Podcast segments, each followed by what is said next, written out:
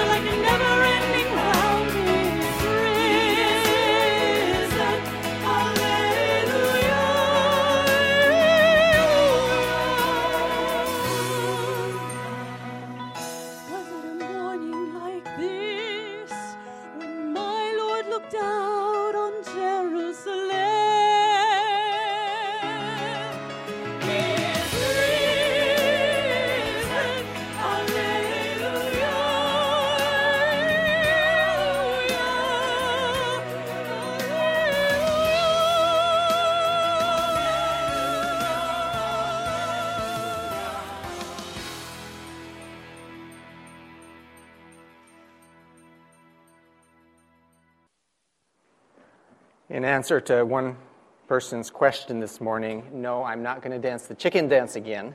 Uh, we did that, I shared across the street, we did that at a funeral on Monday as a way of closing the funeral before we ate lunch together. Uh, but no, that was a one time. it wasn't a very auspicious beginning, if you think about it. Three years of teaching, three years of training, Three years of preparation, three years of pouring his life into these dozen men so that upon their faith and testimony, he could build his church. But it seemed to turn out that it was three years down the drain. Because when the time of testing came, when he needed them most, none were to be found. One betrayed him, one denied him. Only one is recorded to have actually stayed around long enough to watch him die, while in fear all the others disappeared in the crowds of Jerusalem. It didn't look like a very hopeful future for the new church, a church which needed strong, dependable leadership if it was going to survive. What can God do with such ones as these, men who failed him time after time? Only days earlier, the 12 were arguing about who was going to be the greatest among them. James and John got their mother involved and had her ask Jesus if they could sit on his right and left hand in his kingdom, positions of honor. The rest of them were outraged that these two had the audacity to ask what each of them were secretly longing for. What hope was there for the eleven? Jesus had given them chance after chance before, but not this time. As he hung on the cross, their time seemed to run out, and now they were going to have to live with their failure. But above them all stood Peter, Peter, strong and proud and honest, one of Jesus' closest friends who just the night before boasted in front of everyone else that he was different from them, that he would be the most faithful among them. Even if they ran away, he would be true, he said. And within only a couple of hours, he ate his words when the pressure was turned on. Jesus was arrested about to be sentenced to, de- to death, and Peter denied him three times. What hope is there for someone like Peter? Someone who would openly deny his friends. Peter realized that also, I'm sure, because Scripture says when the rooster crowed three times, Peter not just wept when confronted by his failure, but it says he wept bitterly.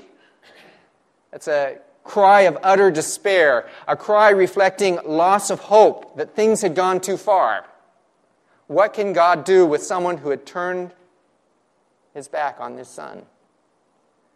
Then came Easter morning, an empty tomb, followed by the report from the women who had gone to the tomb of the sudden appearance of Jesus himself. More than anything, for Peter and the rest of the disciples came new hope the assurance that no matter what they had done, no matter what had transpired earlier, how badly they had failed, Jesus was standing there with arms outstretched, calling them, offering one more chance, just as he does for us. No matter what you and I have done with our lives, where we've been, or how we have failed in life, Jesus stands not just ready and willing, but longing for us to come back. Just like in the story of the prodigal. Jesus stands watching and waiting and longing. And when he sees us coming, he runs to meet us. Both Jesus or J- James and Peter says, love covers a multitude of sins, and that's exactly what the cross does. A love which does not spare its own son. William Barclay says that the most precious thing in the whole passage about the resurrection, in the passage I'm about to read in the book of Mark, is not the stone being rolled away.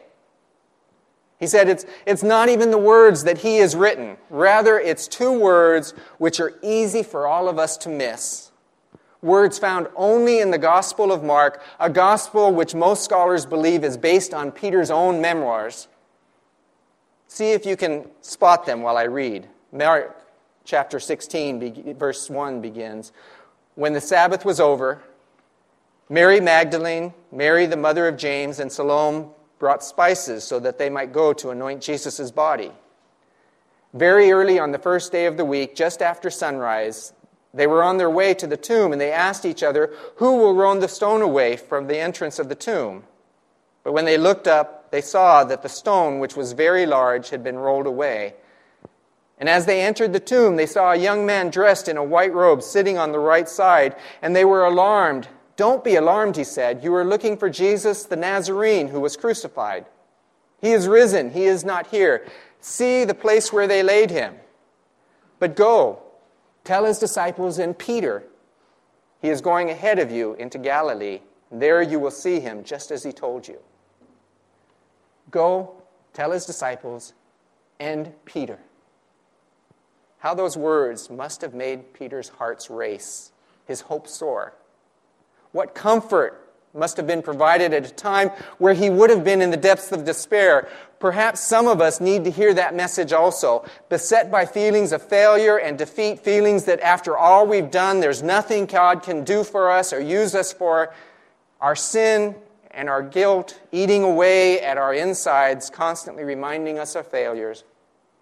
Maybe we need to hear those words too. And Peter, and Steve, and Dan, and whoever. All of us at one time or another have done things we swore we had never, would never do. We've sinned and failed at some point. Perhaps in the pressure of a moment, we too have denied to speak for our Lord or proclaim our faith or wandered away and got caught up in pursuit of other things. The message of Easter this morning remains that no matter what we've done, no matter what we have become, through Christ, God calls us home. As Jonah learned, there's no distance too far from God, no cave too dark, no hole too deep that his arms cannot reach out and pull us to himself. So the angel said, Go tell Peter. His failure is not fatal. Christ is risen. The glorious message of Easter. He's alive. The tomb is empty. Jesus' victory is complete. What an exciting message for believers to proclaim. Our Lord is risen. And though the disciples may have failed, though we may fail, the cross is not defeat. Hope is resurrected. Like Joseph's words to his brothers after they had sold him into slavery in Egypt what you meant for evil, God intended for good. What God intended for good was our forgiveness, was mercy, found at the foot of the cross. Through these, God calls us to go out into the world and tell them there is hope, that we can come home to the one for whom we were created.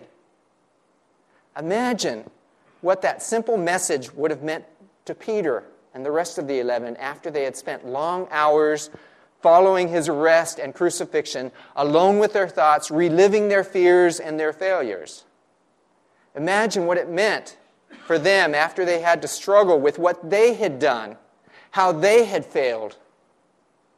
Is it any wonder that the angel said, Go tell Peter? Is it any wonder that John tells us that when he heard the news, Peter got up and ran for all he was worth to the tomb to see for himself?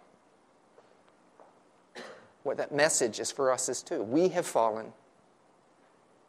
We too had a part in his death. All have sinned, Scripture says, and fallen short. And our sin may seem great, our failures overwhelming, our lives in a mess, but he is risen. The tomb is still empty, and God is still calling us to come home.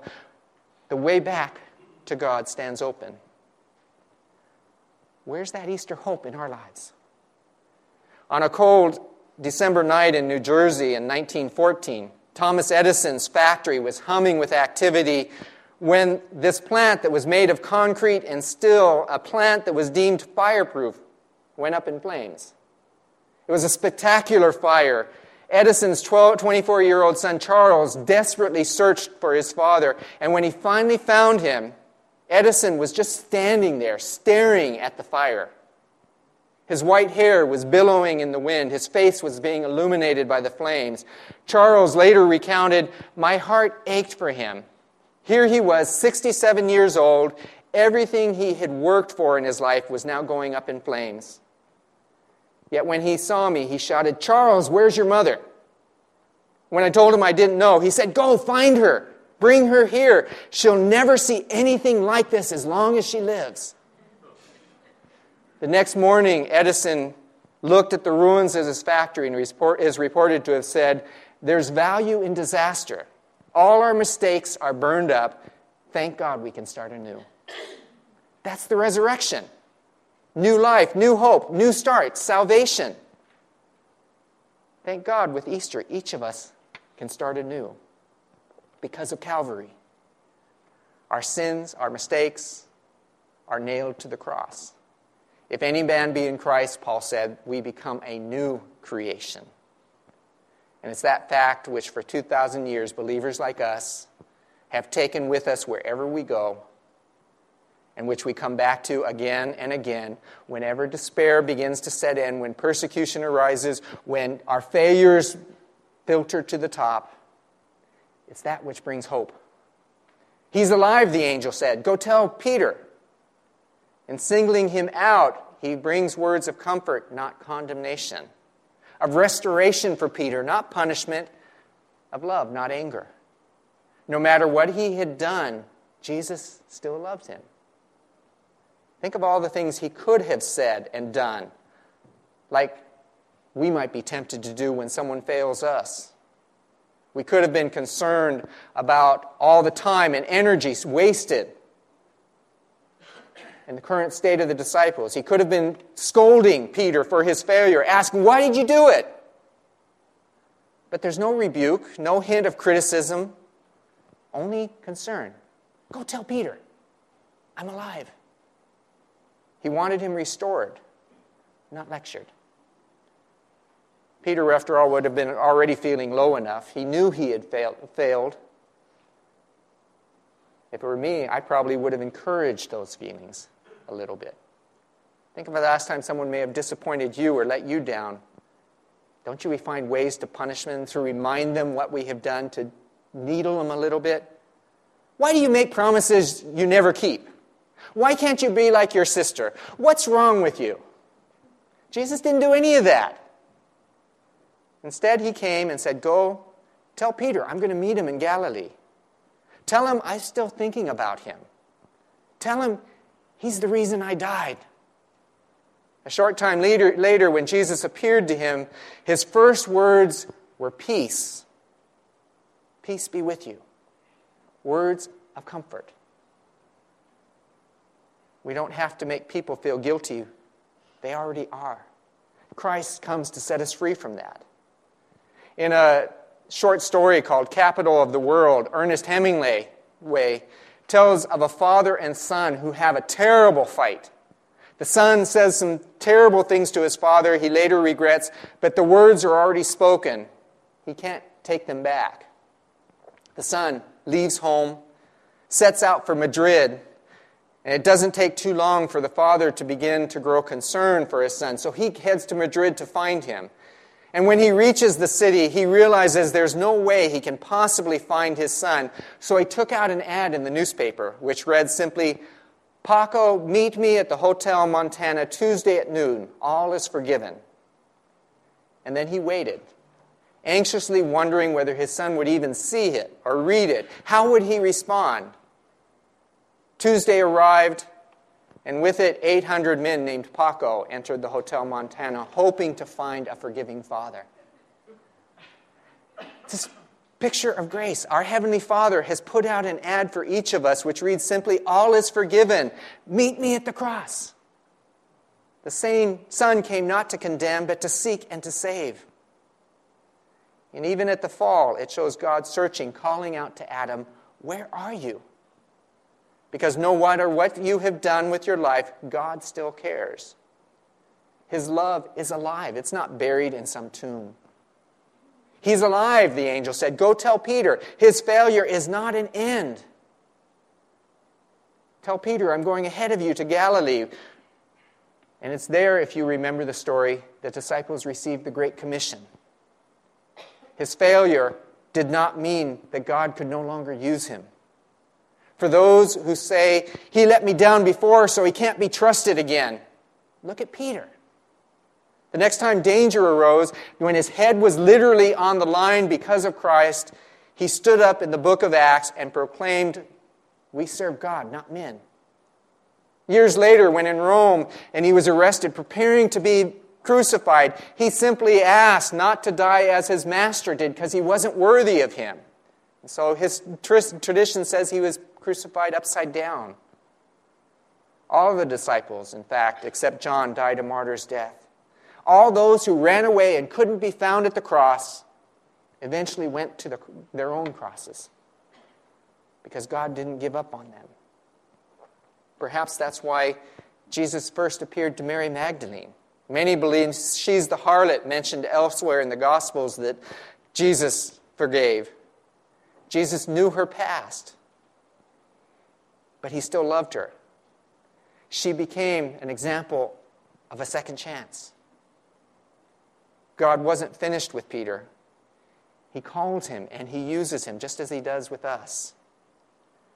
It's a wonderful story in No Wonder They Call Him Savior by Max Lucado, which says the small house was simple but adequate. It consisted of one large room on a dusty street. Its red tile roof was one of many in this poor neighborhood on the outskirts of a Brazilian village. It was a comfortable home. Maria and her daughter Christina had done what they could to add color to the gray walls and warmth of the hard floored dirt floor. An old calendar, a faded photograph of a relative, a wooden crucifix. The furnishings were modest a pallet on either side of the room, a wash basin, and a wood burning stove. Maria's husband had died when Christina was an infant. The young mother stubbornly refusing opportunities to remarry, she got a job and set out to raise her young daughter. And now, 15 years later, the worst years were over.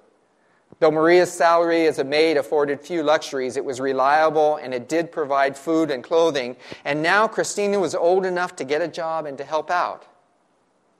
Some said Christina got her independence from her mother. She recoiled at the traditional idea of marrying young and raising a family. Not that she couldn't have had her pick of husbands, her olive skin and brown eyes kept a steady stream of prospects at her door. She had an infectious way of throwing her head back and filling the room with laughter. She also had that rare magic some women have that makes every man feel like a king just by being near them. But it was her spirit of curiosity that made her keep all the men at arm's length. She spoke often of going to the big city. She dreamed of trading her dusty neighborhood for exciting avenues and city life. Just the thought of it, though, horrified her mother. Maria was always quick to remind Christina of the harshness of the streets. People don't know you there. Jobs are scarce, and life is cruel. And besides, if you were there, what would you do for a living? Maria knew exactly what Christina would do or would have to do for a living. That's why her heart broke when she awoke one morning to find her daughter's bed empty. Maria knew immediately where her daughter had gone. She also knew immediately what she must do to find her. She quickly threw some clothes in a bag, gathered up all her money, and ran out of the house. On her way to the bus stop, she entered a drugstore to get one last thing pictures. She sat in the photographer photogra- photograph booth closed the curtain, and spent all she could on pictures of herself. With her purse full of small black and white photos, she boarded the next bus to Rio de Janeiro. Maria knew Christina had no way of earning money. She also knew that her daughter was too stubborn to give up. When pride meets hunger, a human will do things that were before unthinkable. Knowing this, Maria began her search. Bars, hotels, nightclubs, any place with a reputation for streetwalkers or prostitutes. She went to them all, and at each place she left her picture, taped on a bathroom mirror, tacked on a hotel bulletin board, fastened to a corner of a phone booth, and on the back of each photo she wrote a note. It wasn't too long before both the money and the pictures ran out, and Maria had to go home. The weary mother wept as the bus began its long journey back to her small village.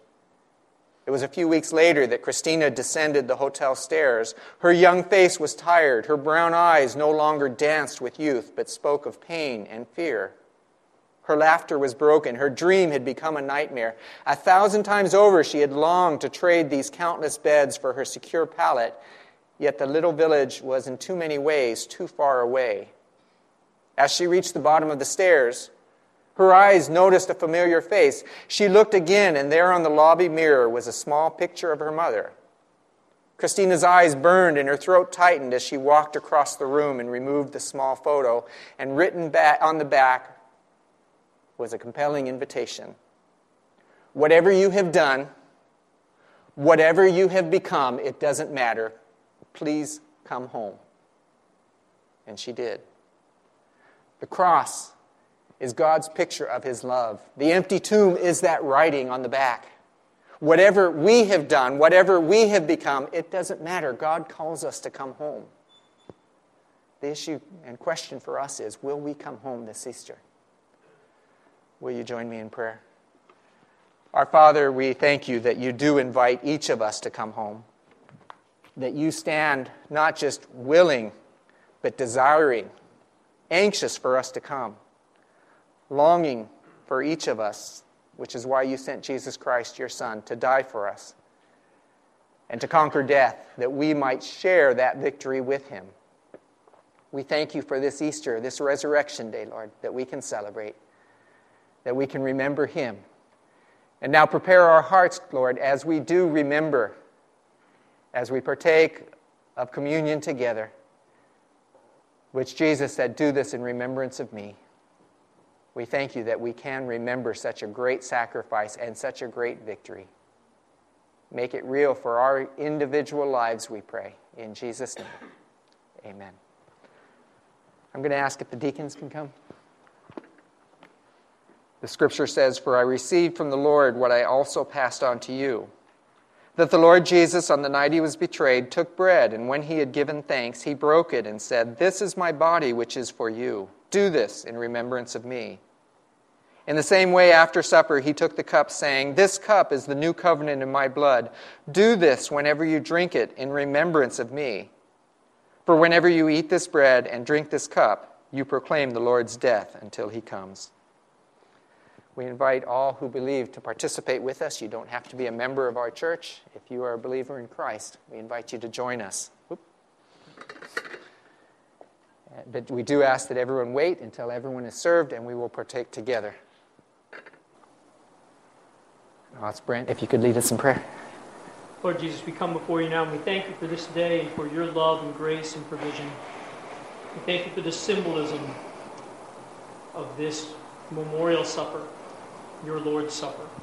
Thank you for the body that was broken on our behalf, hanging on the cross. And we just love you and thank you for the gift of second chances and how you welcome us home. In Jesus' name we pray. Amen. Amen.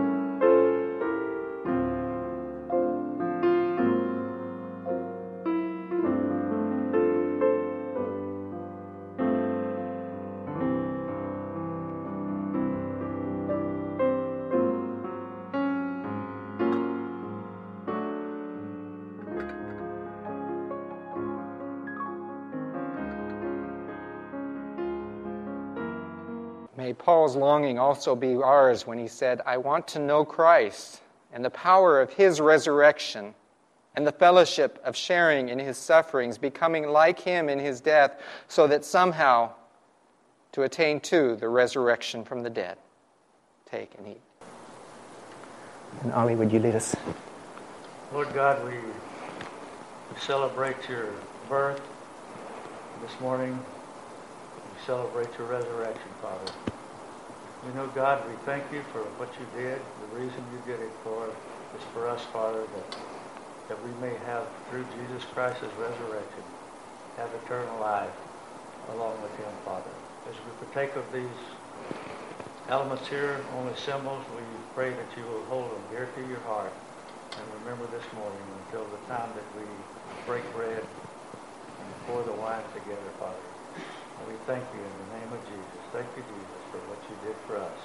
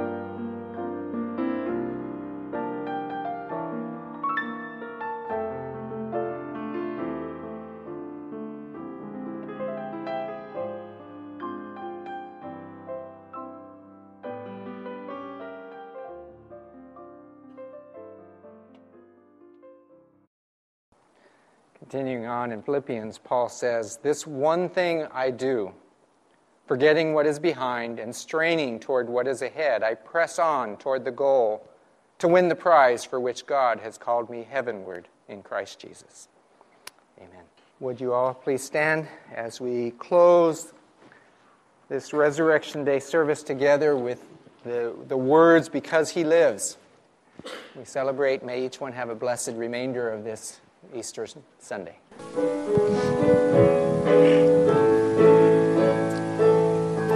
God sent his Son. They called him Jesus.